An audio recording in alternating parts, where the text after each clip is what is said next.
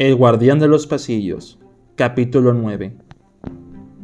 El nombre de B-Smart tenía sentido cuando el CEO se llamaba Bruno Betanzos, un hombre que comandaba todos los B-Smart del país.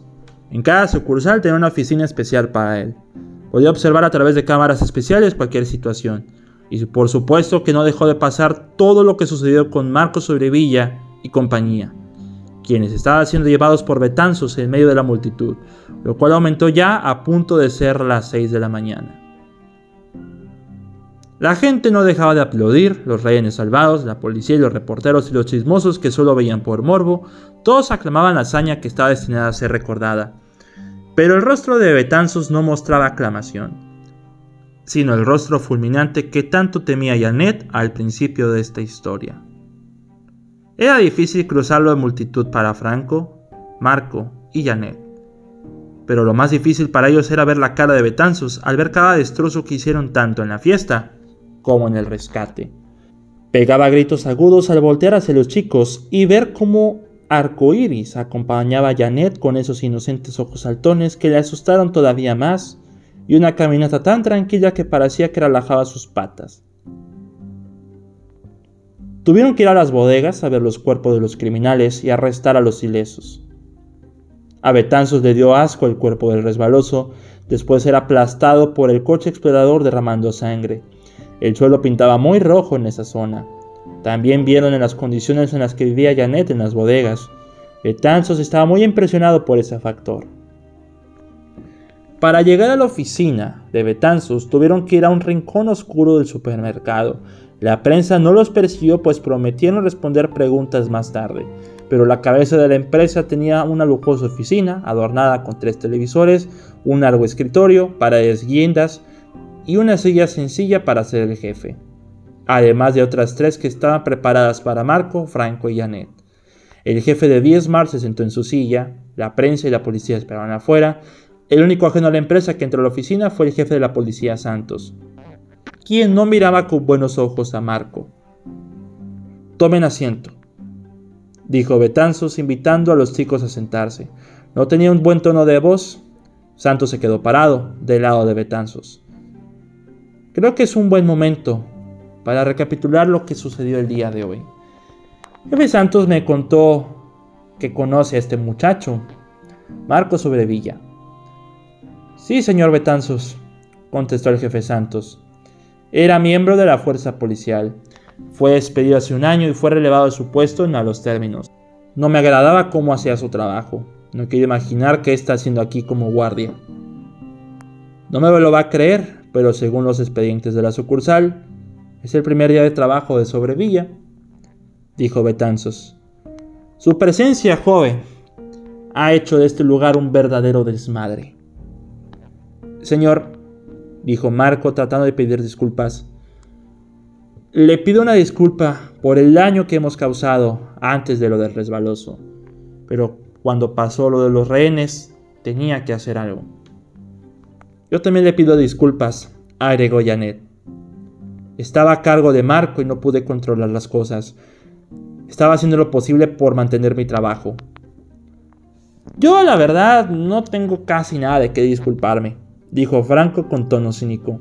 Despídame si quiere, pero no voy a negar que me divertí mucho esta noche. Petanzo, suspirando la desesperación, tuvo que recapitular todo lo que sucedió. Prendió los televisores de su oficina, los cuales mostraba las cámaras. No sirvió de nada manipularlas, eran cámaras especiales que solo Betanzos podía ver.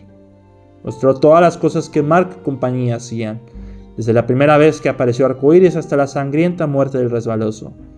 El rostro de los chicos estaba pasmado y Santos estaba impresionado. Veamos. Introdujeron una mascota espantosa, hicieron de las bodegas un departamento de soltera, hicieron carreritas con el coche explorador y el montacargas, hicieron una fiesta masiva en la que dejaron entrar al criminal más buscado de la ciudad, teniendo 30 rehenes, para después hacer más desmadre deteniéndolos, asesinando de forma asquerosa a ese terrorista. Todo eso en menos de 8 horas. Esto confirma la calidad de trabajo que tienen ustedes tres. Dijo Betanzos con una voz tan seria y con una mirada más fulminante. Hmm, lamentable. dijo Santos dándole el mal gusto a Marco. Lo sentimos mucho, señor, dijo Marco. Con todos estos antecedentes, tengo la obligación de despedirlos, dijo Betanzos con una voz amenazadora que entristeció el rostro de los chicos. El rostro de Santos era de satisfacción al ver la cara de Marco, pero Betanzos agregó algo más que cambió todo. Pero no lo haré. El rostro de Marco, Franco y Janet pasó de tristeza a confusión con algo de esperanza. El jefe de Santos no se quedó atrás. También estaba sorprendido. Eh, eh, ¿Cómo dijo? dijeron los chicos simultáneamente. En ese momento Betanzos cambió de canal en los televisores para mostrar el noticiero. En los tres televisores había tres noticieros de canales distintos en varios países, relatando la gran hazaña de tres empleados de supermercado que destruyeron al criminal más buscado de Monterrey y que salvaron la vida de 30 rehenes. Betanzos cambió su rostro, sombrío, a uno mucho más satisfactorio. Con todo ese desmadre que hicieron, lo de la pelea del resbaloso se ha hecho nacional e internacional. Todo el mundo ya los conoce. Los noticieros tomaron las grabaciones de las cámaras para mostrarlas en sus notas televisivas. En la última media hora me han llovido ya las llamadas agradeciéndome la valentía de ustedes y el valor que se les implementa a los empleados de hacer lo correcto en un trabajo como este. Jefe Santos, debería dejar de ser mamón y estar orgulloso de Sobrevilla. Tuvo un desempeño excelente y alguien como él debe estar en mi equipo de trabajo. Porque con todo el desastre que comenzaron a hacer, terminaron haciendo el bien. Muchachos, quiero que sigan trabajando aquí. Ustedes son héroes. Los chicos se levantaron de su silla con un rostro verdaderamente sorprendido. El rostro de Santos estaba algo decepcionado, dejando la oficina con tremendo azote en la puerta. Por las barbas del Buki, exclamó Franco. ¿No nos despedirá? Dijo Janet casi llorando de la emoción. Claro que no, Janet, respondió Betanzos, apuntando a arcoíris para decir lo siguiente.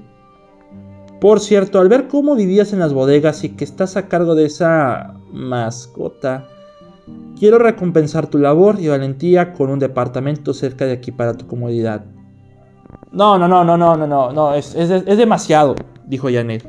Para nada, mereces vivir mejor. Me contaron lo de tu situación y creo que es la mejor forma de recompensar lo que pasaste, contestó Betanzos. Pero no solo eso, también va para Marco y Franco. Quiero ascenderlos a un puesto interesante. Vean, sería una brigada especial que se encarga de defender este supermercado. Pueden quedarse con los chalecos de colores, pero estarían mejor equipados. No tengo un nombre ahora, pero es mejor que lo elijan ustedes. A eso se les incluirá un considerable aumento de sueldo para que valga la pena. Vaya, lo planeó muy bien para haber pasado 15 minutos, dijo Franco. Una pregunta. ¿Podría decir solo mi apellido en la reunión de prensa? Con un nombre como el de Gervasio Filogonio, ¿quién no lo ocultaría? Dijo Betanzo soltando una carcajada y Marco y Janet hicieron lo mismo sin sentirse lambiscones. Franco puso un rostro medio molesto, pero se alivianó poco a poco. No, no sé qué decir, señor, dijo Marco. No te preocupes, dijo Betanzos. Para hacer tu primer día entraste por la puerta grande. Aunque sigo molesto por la fiesta que armaron, pero te felicito por tu valor. Muy bien hecho, Sobrevilla. Sé que harás grandes cosas en la brigada, que los defenderás de amenazas inminentes. Si me disculpan, tengo un montón de reporteros que atender. Los veré al rato. Betanzos dejó la oficina, Marco y Anel Franco estaban solos, pero no quisieron apresurarse a irse. Se quedaron por un rato. ¿No pueden creer que pasamos todo esto por un día? Preguntó Janet. Ni siquiera nos corrieron. Y pensar que dentro de un tiempo esto parecerá un día normal en el trabajo se dijo Marco. Exacto, mi mami va a estar muy orgullosa de mí, dijo Franco sonriente. Y mi novio también, dijo Janet. ¿Saben qué es lo mejor? preguntó Marco, de manera retórica. Que podemos disfrutar este trabajo, defender a los compradores y a cualquiera que esté en peligro. Siempre he querido ayudar a la gente. y ese es el mejor trabajo que puedo tener. Si es algo que te gusta, con nuevos amigos que te queden bien, será el mejor trabajo del mundo. Dude, te estás poniendo muy emotivo, no seas cursi, dijo el Franco. Ambos tienen razón. Vamos a ser buenos amigos después de esto. Vamos a disfrutar ese trabajo. Y si Marco, no seas cursi. Sí, lo seremos, dijo Franco, algo sonrojado. Bueno, bueno, y haremos de arco iris la mascota oficial de la brigada. No suena mal. Incluso es original, dijo Janet. Lo dices porque esa bestia es tu mascota, dijo Franco. Pero ¿cómo nos llamaremos? La brigada debe tener un nombre. Creo que ya tengo uno, dijo Marco, pensativo y con una sonrisa tentadora.